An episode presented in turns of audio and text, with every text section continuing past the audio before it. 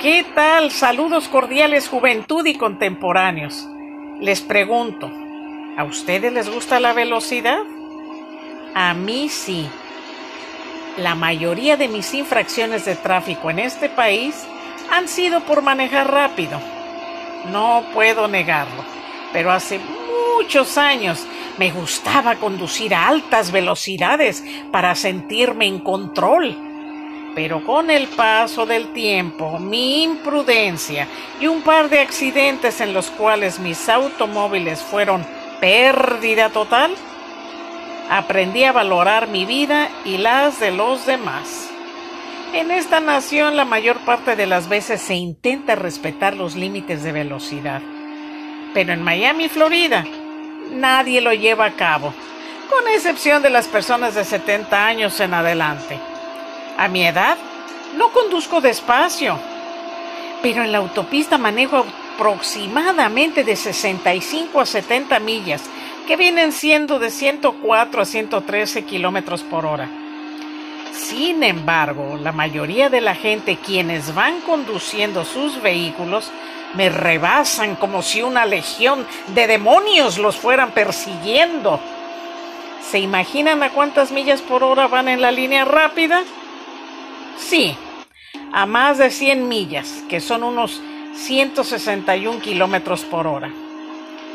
Antier tuve que ir a un geriátrico que generalmente queda unos 35 minutos manejando por la carretera.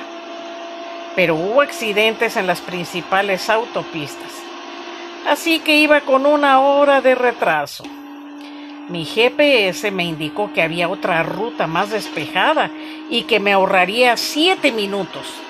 Sin más, cambié de camino y cuando menos lo pensé, ese rumbo me llevó directito a las dos líneas o carriles express de la carretera interestatal 95, catalogada como la más peligrosa de la Unión Americana.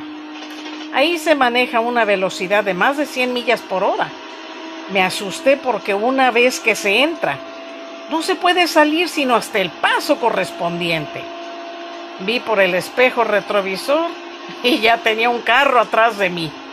Así que aceleré hasta alcanzar la velocidad de 100 millas por hora. Después rebasé otro vehículo.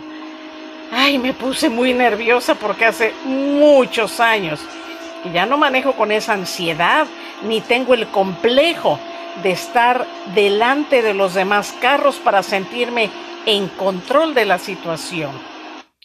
Vi el GPS y me faltaban nueve millas más para poder salir.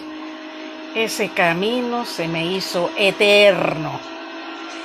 Ay, si esto me hubiera sucedido hace 30 años, esas vías de velocidad las hubiera disfrutado enormemente. Actualmente no. Por fin vislumbré la anhelada salida y manejé un par de millas más en medio de lento tráfico, lo cual me hizo sentir muy tranquila y muy bien. Estaba feliz. Llegué al ancianato pensando el mal rato que pasé, pero hice a un lado ese incómodo pensamiento. Respiré profundamente Ay, presioné el timbre para anunciar mi llegada y continué mi jornada laboral. Gracias mil por la atención a este relato. Hasta la próxima.